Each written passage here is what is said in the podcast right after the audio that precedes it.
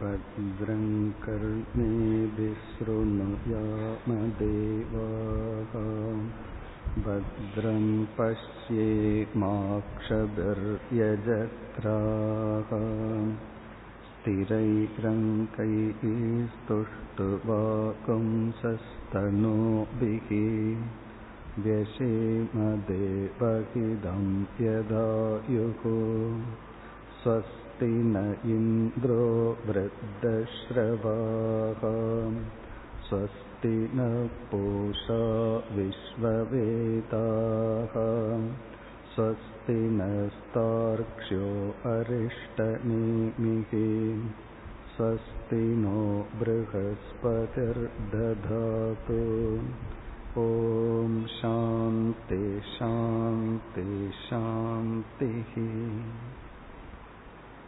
நாம் அனுபவிக்கின்ற மூன்று அவஸ்தைகளை உபனிஷத் முறையாக கூறி அந்த அவஸ்தையை ஆதாரமாக வைத்துக்கொண்டு நாம் ஒரு கோணத்தில் அறிந்தும் ஒரு கோணத்தில் அறியாமலும் இருக்கின்ற துரிய தத்துவம் விளக்கப்படுகிறது. துரியம் என்பது நான் எப்படிப்பட்ட நான்? ஜாகிரத் சொப்னம் சுஷுப்தி என்ற மூன்று அவஸ்தையிலும் மாறாமல் இருக்கின்றேன். இந்த மூன்றுக்குள்ளும் எது ஊடுருவி மாறாமல் இருக்கின்றதோ அதே சமயத்தில் இந்த மூன்றையும் சாராமலும் இருக்கின்றதோ. ஜாகிரதவஸ்தையை சார்ந்து நான் இல்லை அல்லது துரியம் இல்லை சொப்னம் சுஷுப்தியை சார்ந்து இல்லை ஆனால் துரியமாகிய நான் இந்த மூன்றிலும் இருக்கின்றேன். இதைத்தான் நேற்று நாம் ஓர் உதாகரணத்துடன் பார்த்தோம். நகை வளையல் மோதிரம் என்ற மூன்றும் நான்காவதாக தங்கம் என்றும் நாம் அறிமுகப்படுத்தினோம். இந்த தங்கமானது இந்த மூன்றிலிருந்து வேறுபட்டதா ஒன்றா? என்றால் அது ஒன்று என்றும் சொல்கின்றோம் வேறுபட்டது என்றும் சொல்கின்றோம். அதே போல துரியம் மூன்று அவஸ்தைக்கும் வேறா ஒன்றா? என்றால் அது ஒன்றாகவும் வேறாகவும் உள்ளது. இப்பொழுது உபனிஷத் அந்த துரியத்தை நமக்கு புரிய வைக்க விழித்து கொண்டிருக்கின்ற நம்மை பார்த்து நாந்த பிரக்ஞம் ந பகிஷ் பிரக்ஞம் ஏழாவது மந்திரத்தில் ந அந்த பிரக்ஞம் கனவு காண்பவன் நீ அல்ல. ந பகிஷ் பிரக்ஞம் விழித்து கொண்டிருப்பவன் நீ அல்லது துரிய தத்துவம் அல்ல. ந உபயத பிரக்ஞம் உபயத பிரக்ஞம் என்றால் கோமா போன்ற ஏதாவது ஒரு அனுபவத்தில் இடைப்பட்ட அனுபவத்தில் இருப்பவனும் நீ அல்ல. ந பிரஜான கணம். ஆழ்ந்த உறக்கத்தில் இருப்பவனும் நீ அல்ல. பிராஜ்யனும் நீ அல்ல. ந பிரக்ஞம் அனைத்தையும் சேர்ந்து அனுபவிப்பவனும் அல்ல. ந அப்பிரஜம் ஜட வஸ்துவும் நீ அல்ல. இப்ப இந்த உபதேசத்திலிருந்து நாம் என்ன புரிந்து கொள்கின்றோம் நான் துரியமாகிய நான் விழித்து கொண்டு கனவு கண்டு கொண்டு உறங்கிக் கொண்டிருப்பவன் அல்ல. அதே சமயத்தில் இதற்கெல்லாம் ஆதாரமாக இருக்கின்றேன். இனி இந்த மந்திரத்தினுடைய அடுத்த பகுதிக்கு செல்வதற்கு முன் இந்த அவஸ்தா திரயத்திலிருந்து துரியமாகிய என்னுடைய அல்லது ஆத்மாவினுடைய சொரூபம் எப்படி நிலைநாட்டப்படுகிறது என்று பார்த்து பிறகு அடுத்த பகுதிக்கு செல்லலாம்.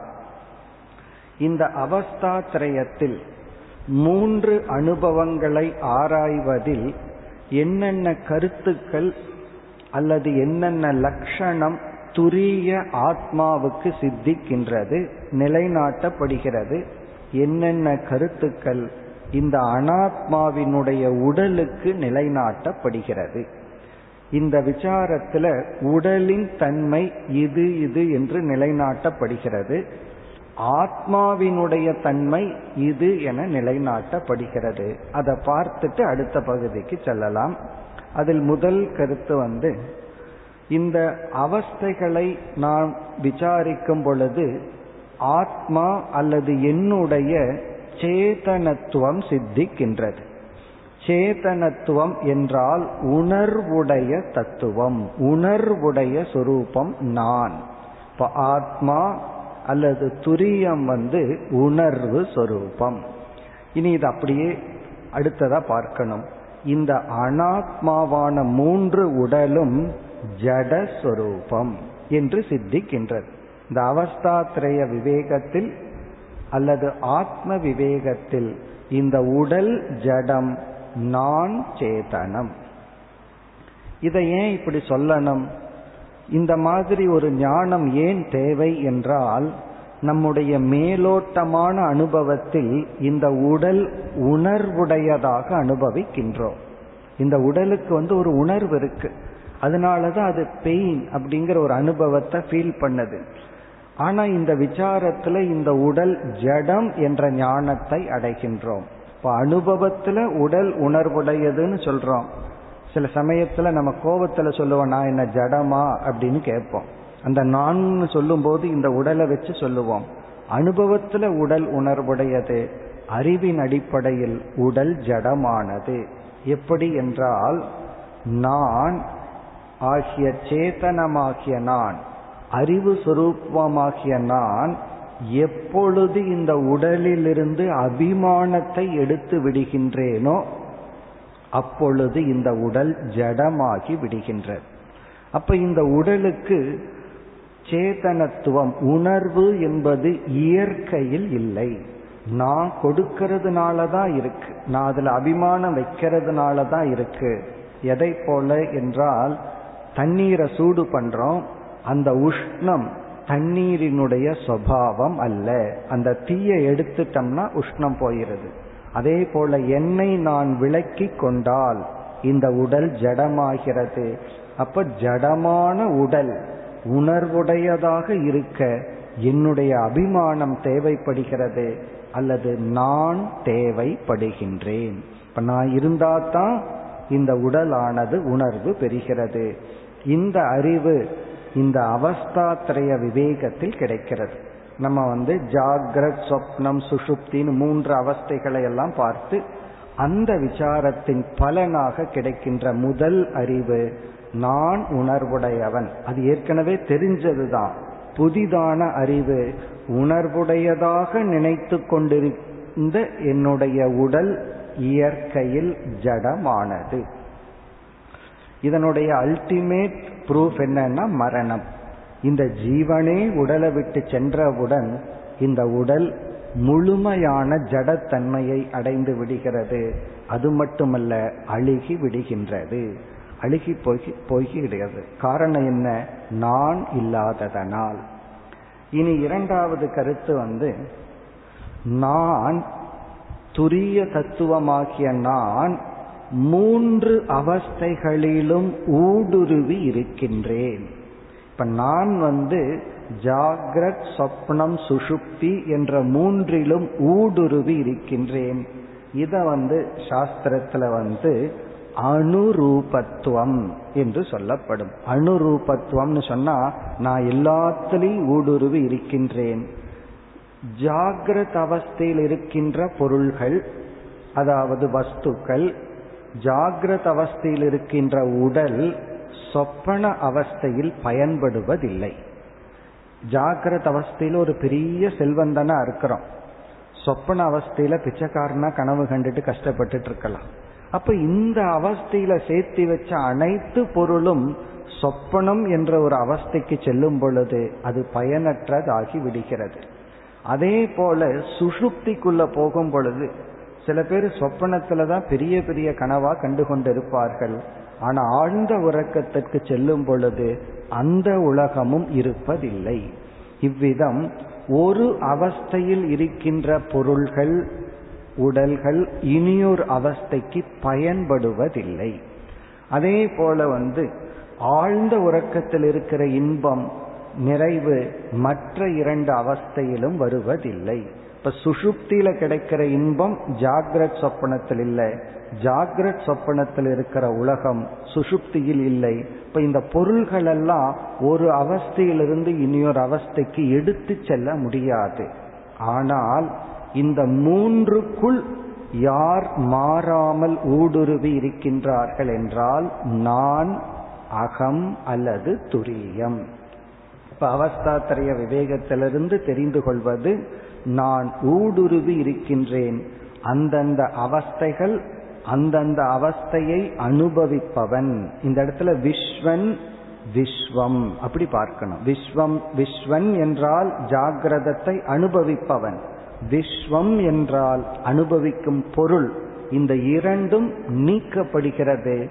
தைஜசன் என்ற புதிய அனுபவ அனுபவசாலி வருகின்றான். புதிய உலகம் வருகின்றது. ஆனால் இதற்குள் துரிய தத்துவம் ஊடுருவி இருக்கின்றது. இனி அடுத்தது வந்து ஏகத்துவம். இங்கு வந்து நான் ஒருவனாக இருக்கின்றேன். விஸ்வன் தைஜசன் பிராஜ்யன்கிறவன் மூன்று விதவிதமான எக்ஸ்பீரியன்சர் அல்லது அனுபவிப்பவர்கள். இந்த மூன்றுக்குள்ளும் ஊடுருவி இருக்கின்ற நான் ஒருவன். அதனாலதான் விழிப்பு நிலையில மூன்றையுமே சொல்றோம். நான் விழித்து கொண்டிருக்கின்றேன் நான் கனவு கண்டேன் நான் உன உறங்கினேன்.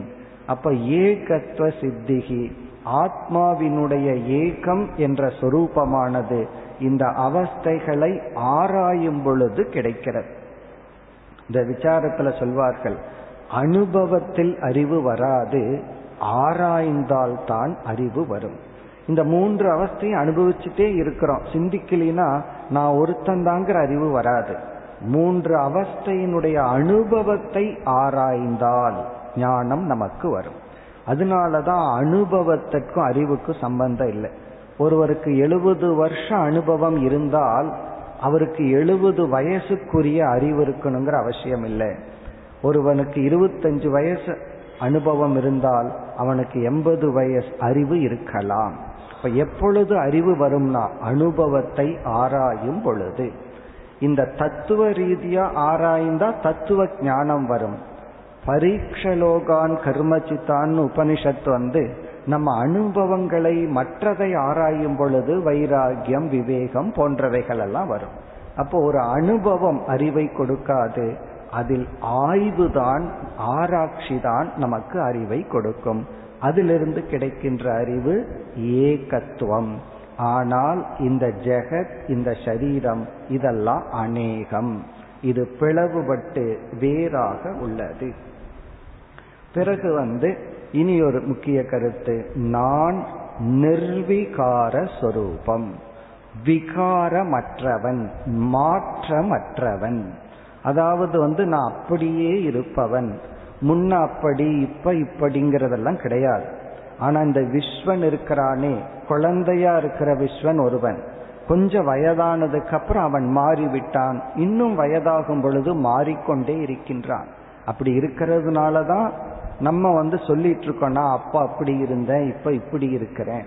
இப்ப இந்த விஸ்வன் வந்து விஸ்வன்னா ஜாகிரத் உலகத்தை அனுபவிப்பவன் மாறிக்கொண்டே இருக்கின்றான். அதனாலதான் ஒரு மனிதனிடத்துல கொஞ்ச நாளைக்கு அப்புறம் நம்ம மீட் பண்ணோம்னா நம்ம என்ன சொல்றோம்? அவர் ரொம்ப மாறிட்டார். முன்ன மாதிரி இல்லை. அந்த மாற்றம் நல்லதா இருக்கலாம் கெட்டதா இருக்கலாம். ஆனால் மாற்றம் என்பது விஸ்வனிடம் நிகழ்ந்து கொண்டே இருக்கின்றது. அதே போல குழந்தையில நம்ம கண்ட கனவு வேற இப்ப காணுகின்ற கனவு வேறு. சுஷுப்தி தான் ஒரே மாதிரி இருக்கு. குழந்தையா இருக்கும் போது ஒரே தூக்கம் இப்பொழுதும் ஒரே தூக்கம். மீதி எல்லாம் மாறிக்கொண்டே உள்ளது.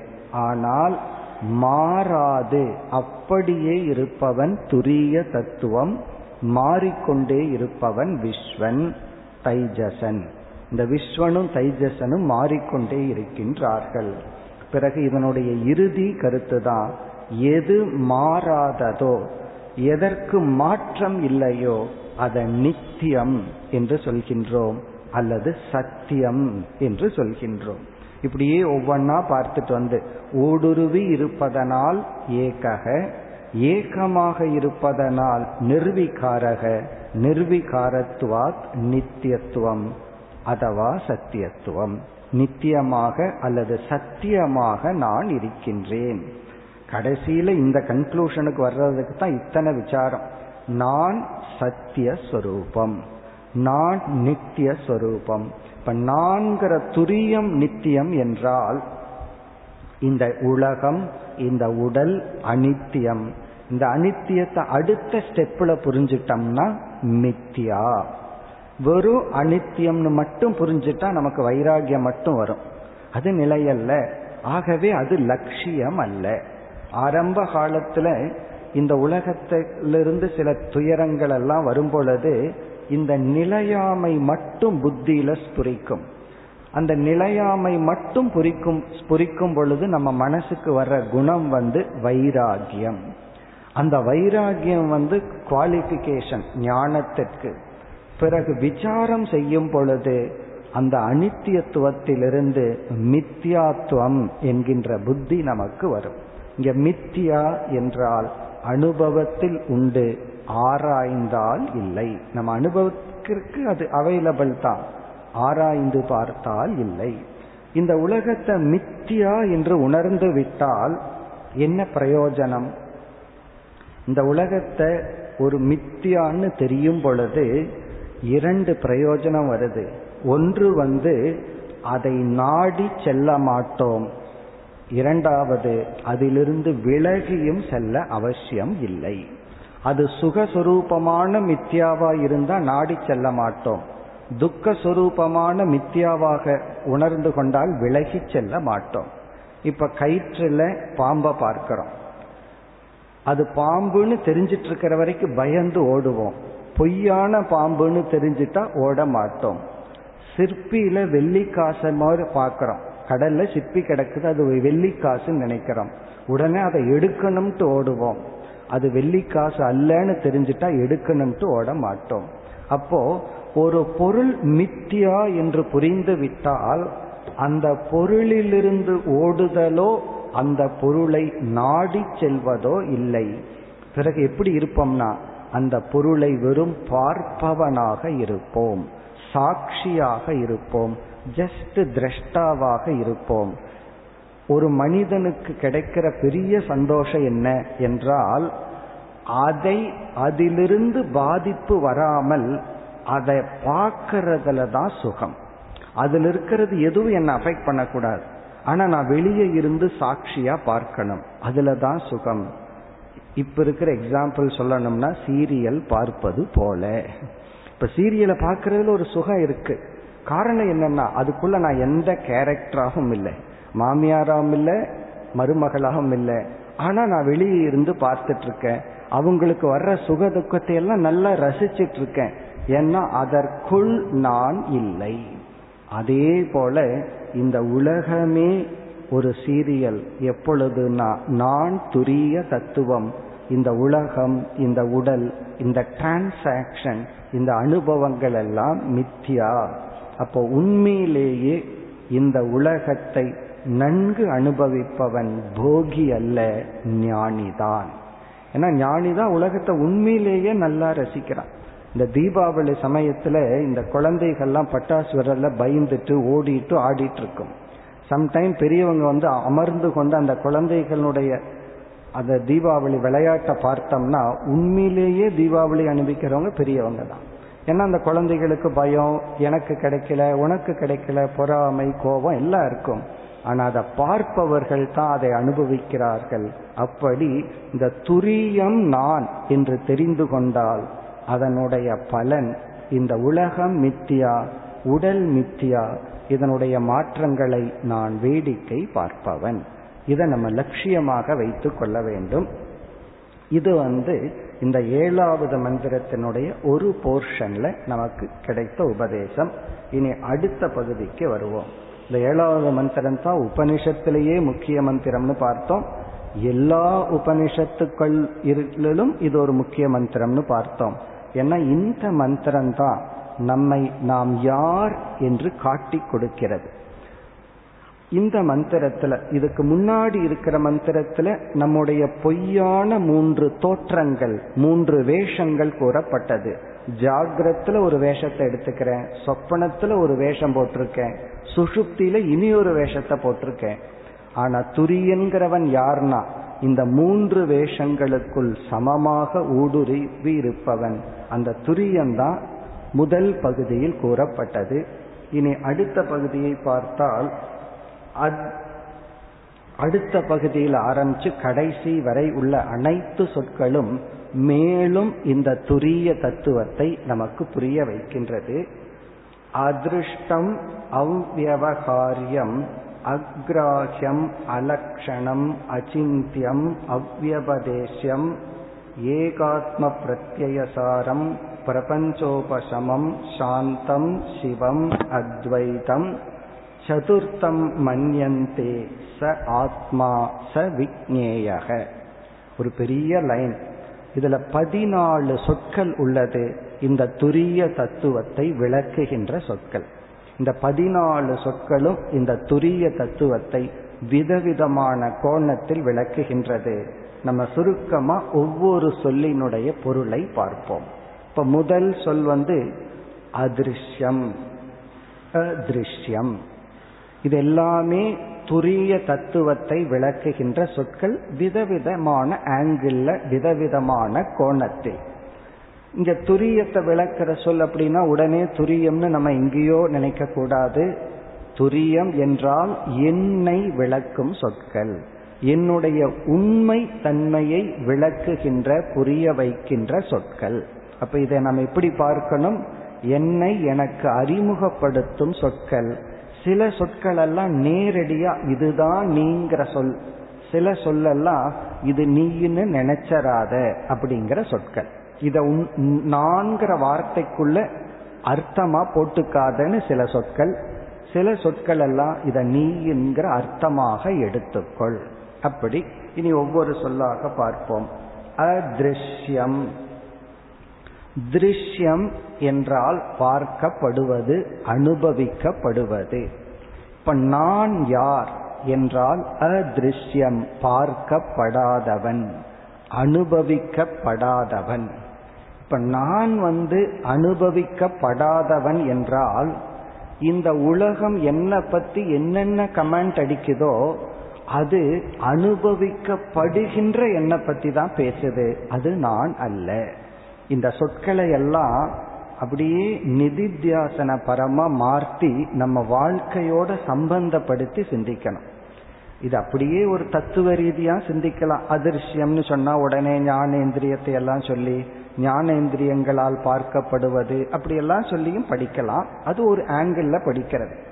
இந்த மந்திரத்தை வந்து நம்ம சிரவணம்ங்கிற ஆங்கிள்லையும் படிக்கலாம் நிதித்தியாசனமாகவும் படிக்கலாம் தியானமாகவும் படிக்கலாம். எப்படி என்றால் இதனுடைய தத்துவ விசாரப்படி பார்த்தா அதிருஷ்யம்னா பார்க்கப்படாதது.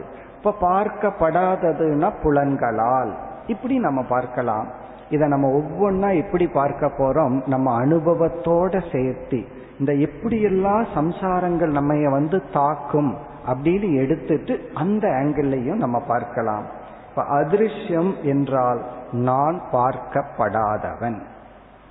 ஆனா நம்ம என்ன நினைச்சிட்டு இருக்கோம் என்னை எல்லாம் பார்க்கணும் என்னை எல்லாம் அப்ரிஷியேட் பண்ணணும்னு எப்படி எல்லாம் டெக்கரேட் பண்ணிட்டு இருக்கோம் அப்போ நம்முடைய ஆட்டிடியூடு நான் பார்க்கப்பட வேண்டும். அப்படி பார்த்தா ஒருத்தன் சும்மா இருப்பானா? ஒருத்தன் நல்ல கமெண்ட் அடிப்பான் ஒருத்தன் மோசமான கமெண்ட் அடிப்பான். உடனே நல்ல கமெண்ட் அடிக்கும் போது சந்தோஷம் மோசமா நம்ம பார்த்து கமெண்ட் அடிக்கும் போது துக்கம். அப்போ என்னுடைய டெண்டன்சியே என்னன்னா I want to be an object நான் மற்றவங்களுக்கு பொருளா இருக்கணும். அவங்க பேசுறதுக்கு நான் பொருளா இருக்கணும் பார்க்கறதுக்கு பொருளா இருக்கணும். நான் தான் சப்ஜெக்ட் மேட்டரா இருக்கணும். இப்படி எல்லாம் நினைச்சா அங்க சப்ஜெக்ட் யார் இருக்கா? எல்லாமே என்னை பத்தி பேசணும் என்னை பத்தி பேசணும்னு நினைச்சிட்டு இருந்தா பேசுறதுக்கு யார் இருக்கா? இதுதான் சம்சார புத்தி. இந்த சம்சார நோஷன் வந்து நான் பார்க்கப்பட வேண்டும். உபனிஷத் சொல்லுது நீ பார்க்கப்படாதவன். உன்னை யாருமே பார்க்க முடியாது. காரணம் என்ன? பார்க்கிறவனே கிடையாது. பார்க்கிறவன் அப்படி ஒருவன் இருந்தால் அவன் மித்தியா. அது பொய். அப்ப பொய் பொய்ய பார்த்துட்டு இருக்கு. உண்மை யாரையும் எதையும் பார்ப்பதில்லை. அப்ப நானே பார்க்கப்படாதவன் என்றால் யாராவது என்ன பார்த்து என்னை பற்றி பேசினால் குறிப்பிட்டால் அவர்கள் என்னை பேசவில்லை. நான் பார்க்கப்படுகின்ற இந்த அனாத்மாவை குறித்து பேசுகின்றார்கள். அப்படி பேசுறதும் அனாத்மா பேசப்படுவதும் அனாத்மா. அப்படி நம்ம ரிலேட் பண்ணி என்னை நான் விளக்கி பார்க்க வேண்டும். இந்த ஒவ்வொரு சொற்களையும் எந்தெந்த சூழ்நிலையில எப்படியெல்லாம் நம்ம மனசு சம்சாரத்தை சம்சார எண்ணங்களை உருவாக்கி துயரப்படுத்துதோ இந்த சொற்களை எடுத்து அந்த துயரத்தை நீக்க வேண்டும். இப்ப நிதித்தியாசனம் என்கின்ற தியானம் என்னவென்றால் எப்படியெல்லாம் நம்ம மனசு சிந்திச்சு என்னை துயரப்படுத்தி கொள்ளுமோ அந்த சிந்தனைக்கு எதிரான ஒரு சிந்தனையை உபனிஷத்தினுடைய சொற்களின் துணை கொண்டு சிந்தித்தால் அதற்கு பெயர் தியானம் அல்லது ஆத்ம தியானம் நிதி நிதித்தியாசனம் அதிருஷ்யம். இதை டெக்னிக்கலா சொல்லணும்னா ஞானேந்திரியங்களால் அறியப்படாதது. இனி அடுத்த சொல் அதிருஷ்யம் அவ்வியவகாரியம் அவ்வியவகாரியம் வியவகாரக என்றால் டிரான்சாக்ஷன் சாஸ்திரத்துல வந்து விவகாரத்தை இரண்டா பிரிப்பார்கள். கர்ம விவகாரம் ஞான விவகாரம். கர்ம விவகாரம்னா ஆப்ஜெக்ட் டிரான்ஸ்ஃபர் ஆயிக்குது. ஞான விவகாரம்னா அறிவு டிரான்ஸ்ஃபர் ஆகிறது. அறிவுல செய்யற விவகாரம் செயலில் செய்கின்ற விவகாரம். அவ்வியவகாரியம் என்றால் நான் ஆகிய துரியம் ஞானத்தினுடைய விவகாரத்துக்குள்ளேயும் வரமாட்டேன் கர்மத்துக்குள்ள இருக்கிற விவகாரத்துக்குள்ளேயும் வரமாட்டேன். என்னை யாரும் எதுவும் செய்து விட முடியாது. சில சமயம் நம்ம சொல்றோம்ல என்ன அவன் அட்வான்டேஜ் எடுத்துக்கிறான் என்னையே விலை பேசுறான் அப்படின்னு நம்ம சொல்றோம். எனக்கு என்ன விலை வச்சிருக்கிறான் எனக்கு மதிப்பு கொடுக்கறது இல்லை இதெல்லாம் என்னன்னா விவகாரம். நமக்கு ஒவ்வொருத்தரும் ஒவ்வொரு வேல்யூ வச்சிருக்காங்க. அந்த வேல்யூ மாறிட்டே இருக்கும். அப்படி நான் விலை விலைக்கு உட்பட்டவன் அல்ல. ஏன்னா விவகாரம்னு வந்தாவே காஸ்ட் வந்துடும் நான் வந்து எந்த விலைக்கும் உட்பட்டவன் அல்ல. நான் ரொம்ப விலை மதிக்க முடியாதவன் கர்வம் அல்ல. நான் அந்த டிரான்சாக்சனுக்குள்ளேயே வரவில்லை. அறிவு விவகாரம் கர்ம விவகாரத்துக்கு நான் அப்பாற்பட்டவன். பிறகு அடுத்த சொல் அதிருஷ்டம் அவ்வியவகாரியம் அக்ராஹ்யம். அக்ராஹ்யம் என்பது நான் கர்மேந்திரியங்களினால் கிரகிக்கப்படுபவன் அல்ல. கர்மேந்திரியம் அப்படின்னு சொன்னா நடக்கிறது பேசுறது கையில ஏதாவது பண்றது. நான் வந்து ஒரு செயலால் பிடிப்படுபவன் அல்ல. நான் இந்த இடத்துல துரியம். துரிய தத்துவம் வந்து கர்மேந்திரியங்களால் கிரகிக்காது. அப்ப நான் நடந்து அடையக்கூடியவன் நான் அல்ல. பிறகு வந்து கையில ஏதாவது ஒன்று செய்து நான் அடையக்கூடியவன் அல்ல. இதனுடைய அர்த்தம் என்னன்னா என்னை யாருமே ஹேண்டில் பண்ண முடியாது. அவன் என்ன சரியா ஹேண்டில் பண்ணலின்னு நம்ம சொல்றோமல்ல. இதெல்லாம் என்ன? இந்த உடல் நான் வந்துட்டா இந்த விவகாரம் எல்லாம் இந்த விதமான சம்சார விற்த்திகள் எல்லாம் வந்து விடும். அக்ராஹ்யம் என்றால் நான் கர்மேந்திரியங்களினால் கிரகிக்கப்படுபவன் அல்ல. பிறகு அலக்ஷணம். லக்ஷணம் அலக்ஷணம். என்றால் எனக்கு லக்ஷணம் கிடையாது. என்னை யாரு டிஃபைன் பண்ண முடியாது. நம்ம ஸ்தூல சரீரத்துக்கு லட்சணம் கொடுக்கலாம். சூக்ம சரீரத்துக்கு லட்சணம் கொடுக்கலாம். காரண சரீரத்துக்கு லட்சணம் கொடுக்கலாம். ஒவ்வொரு அவஸ்தைகளுக்கு லட்சணம் கொடுக்கலாம். ஆனால் எனக்கு யாரும் லட்சணம் கொடுக்க முடியாது. இல்லையே சாஸ்திரத்துல சில சமய சச்சித் ஆனந்த சுரூபம்னு லட்சணம் கொடுக்குதேன்னு சொன்னா அது ஒரு கோணத்துல சொல்றோம். இனி ஒரு கோணத்துல சத்துங்கிறது என்னுடைய லட்சணம் அல்ல. இந்த சத்துங்கிற சொல் நான் அனித்தியம் அல்லங்கிறத காட்டி கொடுக்கின்றது. சித்துங்கிற சொல் வந்து நான் ஜடம் அல்ல என்பதை சொல்கின்ற சொல். பிறகு சித்துங்கிறது ஒரு குணம் அல்ல. காட்டி கொடுப்பதற்கு. பிறகு ஆனந்தம் அல்லது அனந்தம்ங்கிறதும் ஒரு குணம் அல்ல அது எல்லையற்றது அப்படிங்கிறத காட்டுவது எல்லைக்கு உட்படவில்லை என்றுதான் சொல்கிறது. இந்த எல்லையற்றது எல்லைன்னு வந்தாவே ஸ்பேஸ் இங்க ஸ்பேஸை கடந்துட்டோம் அப்படின்னா அந்த வார்த்தைக்கெல்லாம் பொருள் அல்ல. ஸோ நான் வந்து அலக்ஷணம் அல்லது வந்து துரியமான தத்துவம் எதனாலும் லட்சிக்கப்படாது.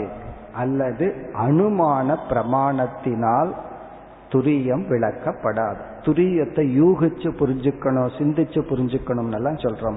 அப்படி வந்து துரியம் யூகத்தினால் கிரகிக்கப்படும் தத்துவம் அல்ல. பிறகு அடுத்த சொல் அச்சிந்தியம். அச்சிந்தியம் என்றால் சில பொருள்கள் எல்லாம் வாயில சொல்ல முடியாது ஆனால் உணர்வு பூர்வமா மனப்பூர்வமா உணர்ந்து கொள்ளலாம். இப்ப இனிப்புக்கும் காரத்துக்கும் உள்ள வித்தியாசம் என்ன? அது வேண்டாம் இரண்டு இனிப்புக்குள்ள என்ன வித்தியாசம்? லட்டுக்கு ஜிலேபிக்குள்ள வித்தியாசம் என்னன்னா நம்ம நாக்கு அந்த வேற்றுமையை பார்க்கிறது. இனிப்பு வந்து ஒரு ஸ்டஃபோட சேர்ந்து வரும்போது ஒரு விதமா நமக்கு தெரியுது. இனி ஒரு மாவோட கலந்து வரும்போது வேறு விதமா இனிப்பு நமக்கு தெரிகிறது. அந்த வேற்றுமையை நாக்கில உணர்ந்து மனதில் உணர முடியுமே தவிர வாயில எல்லாம் விளக்க முடியாது.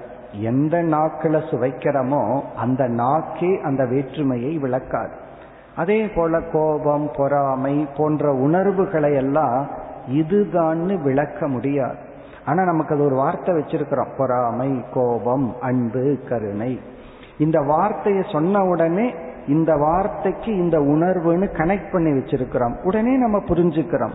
அப்படி இந்த துரியம் வந்து நம்முடைய சிந்தனைக்கு உணர்வுக்கு உட்பட்டதா என்றால் அது உணர்வுக்கு உட்பட்டதல்ல. அந்த துரியம்ங்கிற நான் யாராலும் சிந்திக்கப்பட முடியாது. உணர்வுக்கு அப்பாற்பட்டது. அச்சிந்தியம் அடுத்தது வந்து அவ்வியபதேசியம் அவ்வியபதேசியம் என்றால் இந்த சாஸ்திரமே இந்த இடத்துல கான்ட்ரடிக்ஷன் செய்யுது. யாராலும் விளக்க முடியாது. இப்படித்தான் அப்படின்னு சொல்லி பாயிண்ட் அவுட் பண்ணி அந்த துரியத்தை விளக்க முடியாது. அவ்வியபதேசியம் இப்ப உண்மையிலேயே என்ன சாஸ்திரம் பண்ணிட்டு இருக்கு சாஸ்திரம் வந்து துரியத்தை விளக்கி கொண்டு இருக்கும் பொழுது சாஸ்திரமே சொல்லுது விளக்க முடியாது. இப்ப இது எதன் அடிப்படையில் என்றால் இப்ப சாஸ்திரம் வந்து ஆத்ம தத்துவத்தை விளக்கி விட்டால் ஒரு கால் இதுதான் ஆத்மா அப்படின்னு விளக்கி விட்டால் சாஸ்திரம் பிரமாணமாகும் அந்த விளக்கப்பட்ட துரியம் வந்து விளக்கப்பட்ட பொருள் ஆகி விடுகிறது. விளக்கப்பட்ட பொருளைத்தான் பிரமேயம்னு சொல்றோம். அப்போ அது எது விளக்கப்படுகிறதோ அது வரையறைக்கு உட்படப்பட்டு விட்டது.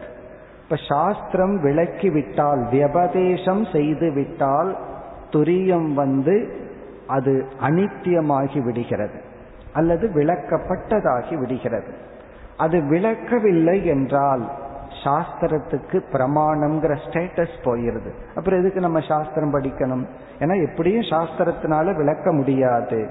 இப்ப அந்த இடத்தை தான் சாஸ்திரத்தில் இந்த சம்பிரதாயத்தில் உள்ளவர்கள் விளக்குகின்றார்கள் இந்த சாஸ்திரம் நமக்கு துரிய தத்துவத்தை விளக்க வேண்டிய அவசியம் இல்லை. நேரடியா இதுதான் துரியம் அப்படின்னு விளக்க வேண்டிய அவசியம் இல்லை. ஏன் விளக்க வேண்டிய அவசியம் இல்லைன்னா நமக்கு தெரியாததைத்தான் சாஸ்திரம் விளக்கணும். நமக்கு தெரிந்ததை சாஸ்திரம் விளக்க வேண்டிய அவசியம் இல்லை. காரணம் என்ன? இது எனக்கு ஏற்கனவே தெரிகிறது. இப்படி சொன்ன உடனே அடுத்த சந்தேகம் என்ன வரும்? தெரிஞ்சது எதுக்கு விளக்கணும்?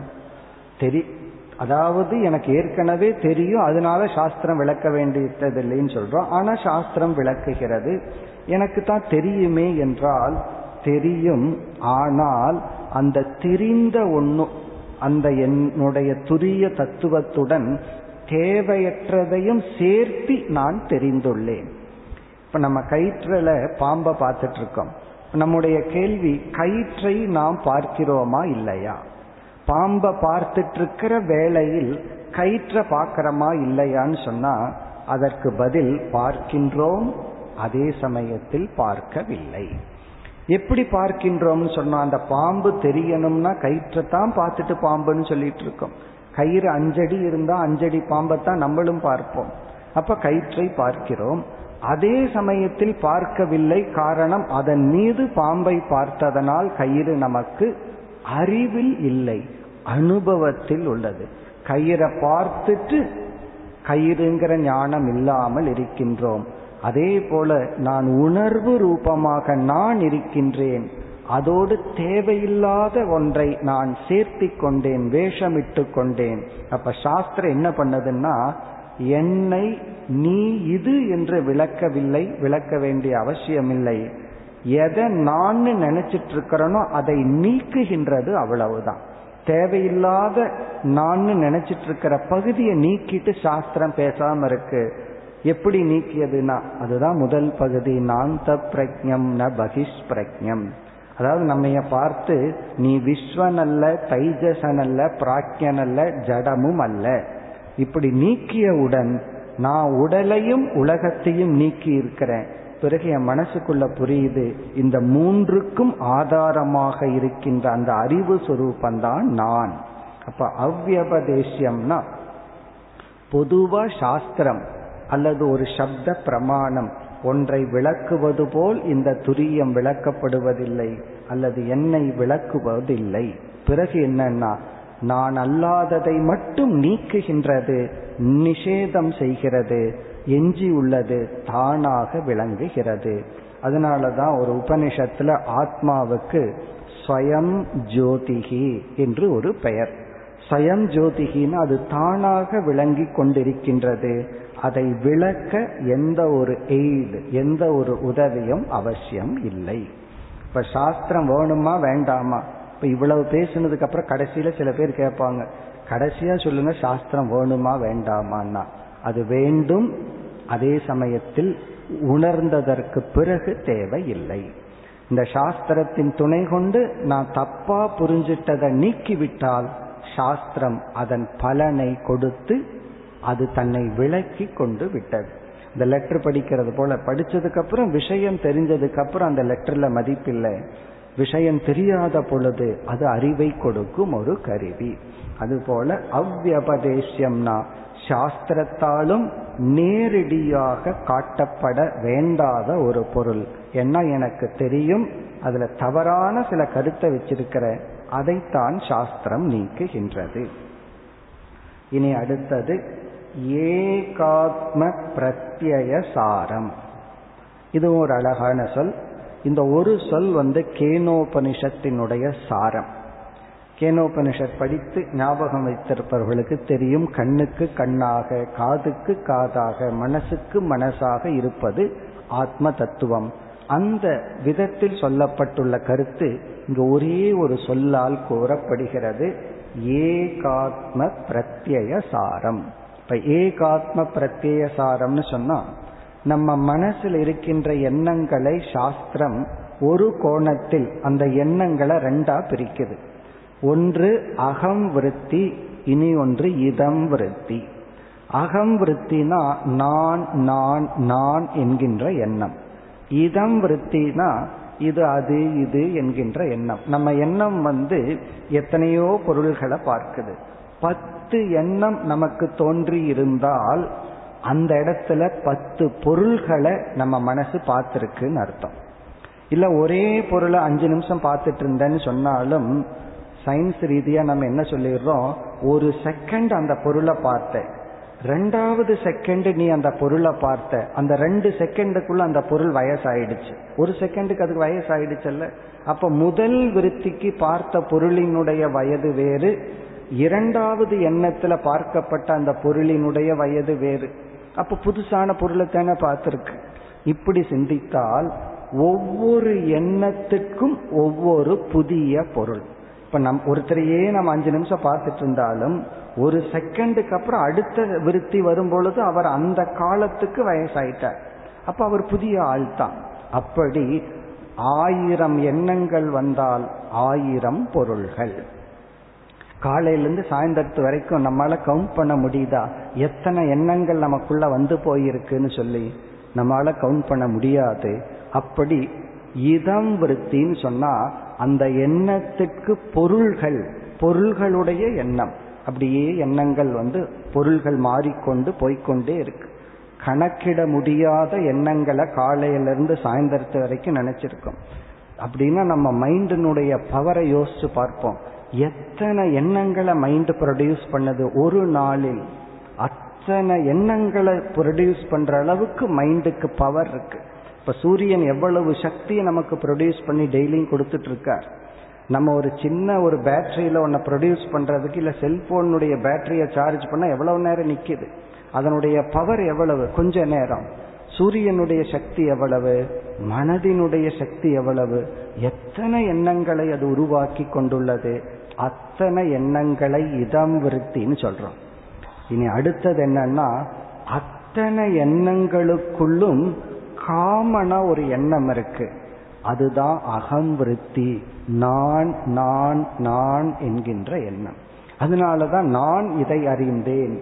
நான் இதை அறிந்தேன் அப்படின்னு சொல்லிட்டு இருக்கோம். அப்போ ஒவ்வொரு அறிவை அடையும் பொழுது அந்த அறிவுக்குரிய விஷயமும் நான் அறிந்தேங்கிற அறிவோட சேர்ந்து அறிகின்றோம். அப்ப இங்க ரெண்டு எண்ணம் இருக்கு. நான் அறிந்தேங்கிற ஒரு எண்ணம் அறிந்த ஒரு விஷயத்தை பற்றிய ஒரு ஞானம். இதுதான் அகம் விருத்தி இதம் விருத்தின்னு சொல்றோம். இந்த இதம் விருத்தி வந்து மாறிக்கொண்டே இருக்கின்றது. எத்தனை தாட்டோ அத்தனை ஆப்ஜெக்ட் எத்தனை எண்ணங்களோ அத்தனை பொருள்கள். இனி எல்லாத்துக்குள்ளேயும் நான் நான் ஒரு எண்ணம் ஒளிர்ந்து கொண்டுள்ளதல்லவா? அந்த அகம் விருத்தி. அதுதான் அகம் விருத்தியினுடைய சாரம் தான் துரிய தத்துவம். அதைத்தான் உபனிஷத் வந்து ஏக ஆத்ம பிரத்யய சாரம். ஏக ஆத்ம பிரத்யக பிரத்யம்ங்கிற சொல்லுக்கு எண்ணம் என்று பொருள். விருத்தி என்று பொருள். ஏக ஆத்ம பிரத்யம்னா ஆத்மான அகம். நான் என்ற எண்ணம். அது எத்தனை ஒன்றுதான். இப்ப பத்து எண்ணம் வந்துட்டு போயாச்சு பத்து பொருள் இருக்கு. அந்த பத்து எண்ணத்துக்குள்ளேயும் அந்த பத்து பொருளையும் நான் அறிகிறேன்னு சொல்றமே அந்த நான் எத்தனை? பத்து நானா ஒரே ஒரு நான் தான் இப்ப ஏக ஆத்ம பிரத்யம் அப்படின்னு சொன்னா நமக்கு எத்தனை எண்ணங்கள் தோன்றுகிறதோ அத்தனை எண்ணங்களுக்கு அத்தனை பொருள்கள் இருந்த போதிலும் எல்லா எண்ணங்களுக்கும் சாமான்யமாக பொதுவாக நான்கிற ஒரு எண்ணம் உண்டு. அந்த எண்ணத்தினுடைய சாரமாக இருப்பதுதான் துரிய தத்துவம். ஏகாத்ம பிரத்யய சாரம். ஏக ஆத்ம பிரத்தியத்திற்கு சாரமாக இருப்பது. இப்ப அகம் விருத்திக்கு சாரமாக இருப்பது. இப்ப கண் இருக்கு அது ஒரு பொருளை பார்க்குது. அந்த கண் பார்க்கிறது காது கேட்கின்றது மனசு சிந்திக்கின்றது. இந்த கண்ணுக்கு பார்க்கின்ற சக்தி கேட்கின்ற சக்தி இது எல்லாத்துக்குள்ளேயும் இந்த நான்கிற விருத்தி இருக்கிறதுனால தான் அந்த கண்ணு பார்க்கிறது காது கேட்கறது மனசு சிந்திக்கிறது சுவைக்கிறது இதையெல்லாம் நான் கூட்டி நான் பார்த்தேன் நான் கேட்டேன்னு சொல்றோம். அப்ப இந்த கண்ணுக்கு கண்கிற ஸ்டேட்டஸ கொடுக்கிறது யாருன்னா? அகம் விருத்தி. காதுக்கு காதுங்கிற தன்மையை கொடுக்கிறது அகம் விருத்தி. இந்த அகம் விருத்தியினுடைய சாரமாக உபாதானமாக அதிஷ்டானமாக இருப்பது யார்? நான் துரிய தத்துவம். இனி அடுத்த சொல். அடுத்த சொல் மிக அழகான சொல். ஏகாத்ம பிரத்யசாரம் பிரபஞ்ச உபசமம். பிரபஞ்சோபசமம். இந்த ஒரு சொல்லத்தான் கௌடபாதர் அடுத்த அத்தியாயத்தில் விளக்குகின்றார். நம்ம ஆரம்பத்தில் பார்த்தோம். இந்த மாண்டூக்கிய உபனிஷத்திற்கு சங்கரருடைய குருவினுடைய குரு கௌடபாதர் என்பவர் நான்கு சாப்டர்ல விளக்கம் கொடுத்தார். இருநூத்தி இருபத்தஞ்சு ஸ்லோகத்துல இந்த பன்னெண்டு ஸ்லோகத்தை விளக்கினார். அதுல வந்து இரண்டாவது அத்தியாயம் வைதத்திய பிரகரணம் என்று பெயர். அதுல வந்து ஜெகத்தினுடைய மித்தியாத்துவத்தை நிலைநாட்டுறார். அந்த மித்தியாத்துவத்தை கூறுகின்ற சொல் தான் பிரபஞ்ச உபசமம். இதுவும் ஒரு அழகான சொல். இதனுடைய அர்த்தத்தை டெக்னிக்கலா சாஸ்திர ரீதியா சும்மா படிச்சுட்டு போறதை விட இந்த சொல்லையே எடுத்து நம்ம நிதித்தியாசனம் பண்ணணும் தியானம் செய்ய வேண்டும். இந்த பிரபஞ்ச உபசமம் என்றால் நான் யார்? அப்படின்னா நான் என்பவன் யார் என்றால் இந்த உலகமே ஒடுங்குகின்ற ஸ்தானம்தான் நான். நான் யார்னா எனக்குள்ளதான் இந்த உலகமே மறைகின்றது ஒடுங்குகின்றது. பிரபஞ்சம் அப்படின்னா உலகம். உபசமம் அப்படின்னா டிசப்பியர் ஆகிறது. அப்படியே மறைஞ்சு போகிறது. இல்லாமல் போவது. முன்னாடி நாலஞ்சு இட்லி இருக்கு. நம்ம சாப்பிட சாப்பிட என்ன ஆகுதுன்னா அது இல்லாம போகுது. அப்போ நான் யார் அப்படின்னா முன்னாடி இருக்கின்ற உணவுக்கு உபசமமாக இருக்கின்றேன். அதையெல்லாம் நான் காணாம ஆக்கிட்டு இருக்கேன் அப்படின்னு என்ன அர்த்தம்? எனக்குள்ள அது போய் அது அதன் தன்மையை இழந்து விடுகிறது. வெளியிருக்கிற உணவு வெளியிருக்கிற வரைக்கும் தான் உணவு. நமக்குள்ள போயிடுத்துன்னு சொன்னா அந்த உணவு உணவுங்கிற தன்மையை இழந்து கொஞ்ச நேரத்தில் ஒரு இருபத்தி நாலு மணி நேரம் அல்லது நாற்பத்தெட்டு மணி நேரத்தில் என்ன ஆகுதுன்னா அது என்னுடைய ரத்தமாக நரம்பாக எலும்பாக மாறிவிடுகிறது. அப்ப நான் யாருன்னு சொல்லலாம் அந்த உணவை பொறுத்தவரை எந்த ஒரு பொருள் எனக்குள் சென்றால் அது அதன் தன்மையை இழந்து விடுகிறதோ அப்ப இந்த ஸ்தூல உடல் அன்ன பிரபஞ்சத்தினுடைய உபசமம். இந்த ஸ்தூல உடல் அன்னத்தை உள்ளே சென்று அது இல்லாமல் அதை செய்து விடுகிறது. இது ஒரு எக்ஸாம்பிளுக்கு அதே போல நான் யார் அப்படின்னு சொன்னா துரியமாகிய நான் இந்த பிரபஞ்சமே எனக்குள் செல்லும் பொழுது அந்த பிரபஞ்சம் அதன் தன்மையை இழந்து விடுகிறது. இந்த தங்கம் சொல்லலாம். நான் அனைத்து ஆபரணங்களின் பிரபஞ்ச உபசமமாக இருக்கின்றேன். உபசமமாக அனைத்து நகைகளுக்கும் அல்லது ஆபரணங்களுக்கும் இருக்கின்றேன். அப்படின்னு சொன்னா இந்த தங்கம்ங்கிற தத்துவத்தை பார்க்கும் பொழுது அங்க ஆபரணம் அப்படிங்கிறத நம்ம வந்து மறந்துடுறோம். அதை நீக்கி விடுகின்றோம். இப்ப நம்ம வந்து நகை வியாபாரி கிட்ட போய் நம்ம கிட்ட இருக்கிற ஒரு நகையை விற்க போறோம். இப்ப அவர் வந்து நீங்க வளையல விற்க வர்றீங்களா மோதிரத்தை விற்க வர்றீங்களான்னு பார்க்க மாட்டார். எடைய பார்ப்பார். நீங்க கொடுக்கிற பொருளினுடைய எடைய பார்ப்பார். அப்ப அவருடைய தராசு தட்டுல வளையல் மோதிரம் நகை என்கின்ற தன்மை உபசமம் ஆகிவிட்டது. உபசமம் ஆகிவிட்டதுன்னா அதெல்லாம் நீக்கப்பட்டு விட்டது. அவருடைய பார்வை வந்து வளையல்ங்கிற பார்வையில பார்க்கல தங்கம்ங்கிற பார்வையில பார்க்கிறார்.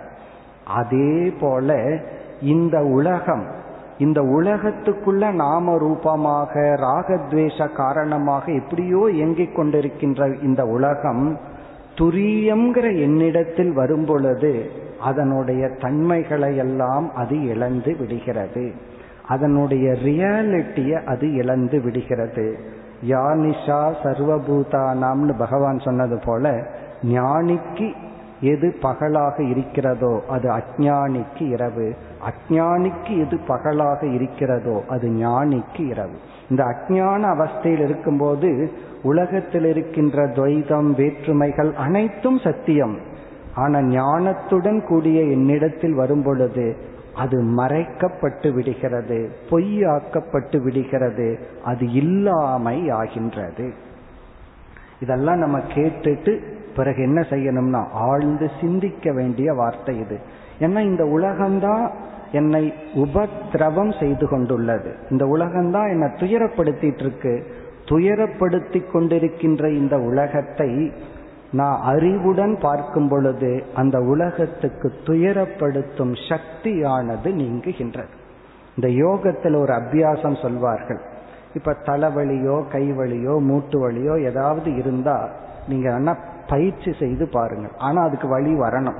அது எப்பாவது வரத்தான் வரும்.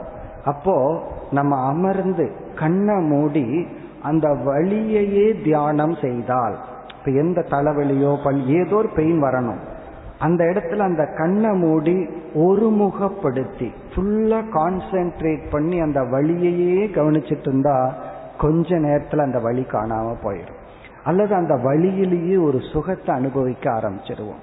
காரணம் என்ன? அதை அப்படியே கான்சென்ட்ரேட் பண்ணும்போது அது இல்லாமல் போகின்றது. அதுபோல இந்த துயரப்படுத்துகின்ற உலகம் என்னிடத்தில் வரும் பொழுது என்னுடைய அறிவில் பார்க்கும் பொழுது அந்த உலகம் துயரப்படுத்துகின்ற சக்தியை இழந்து அது அதன் தன்மையை இழந்து விடுகிறது. அதனாலதான் இது ஒரு அழகான சொல்லுன்னு பார்த்தோம். பிரபஞ்ச உபசமம். உபசமம்னா காணாமல் போகி விடுகிறது தயானந்த சாமிஜி சொல்லுவாங்க இந்த ஞானி தான் அல்லது வேதாந்தன் தான் ஒரு பெரிய மேஜிக் ஷோ பண்றது. கண்ணு முன்னாடியே அதை மறைக்கின்றது.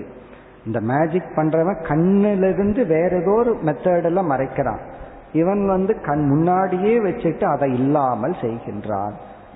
வளையல்னு காட்டி அதை வளையலா இருக்கும்போது அது வளையல் அல்லங்கிற புத்தியை நீக்கி அது தங்கந்தாங்கிற அறிவை வேதாந்தம் கொடுக்கின்றது.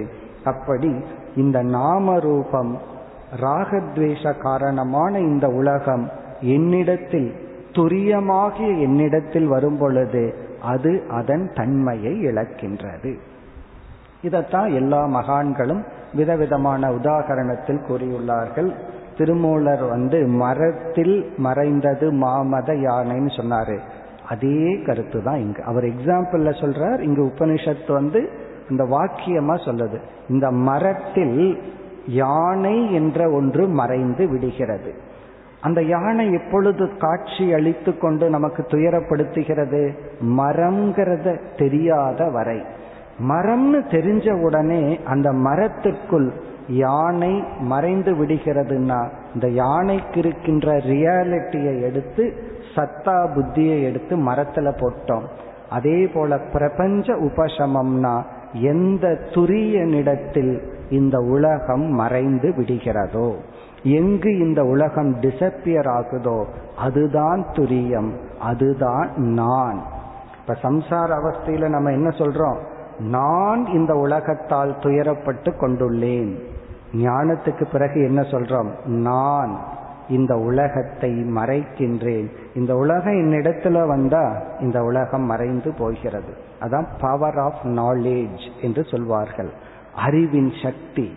அறிவின் சக்தி என்னன்னா இந்த துயரத்தை கொடுக்கின்ற உலகம் என்னிடம் வரும் பொழுது அது இல்லாமையை அடைந்து விடுகிறது. ஆகவே ஞாபகத்தில் வைக்க வேண்டிய ஒரு சொல் பிரபஞ்ச உபசமம். உபசமம்னா சாந்தம் நிவர்த்தி டிசப்பியரன்ஸ் அல்லது பிரபஞ்சம் என்னிடம் வரும்பொழுது ஒடுங்கி விடுகின்றது. இனி அடுத்த சொல் சாந்தம். இதனுடைய விளைவு சாந்தம்.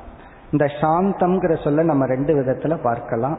ஒன்று வந்து துரியத்தினுடைய சொரூபமே சாந்தம்னு பார்க்கலாம்.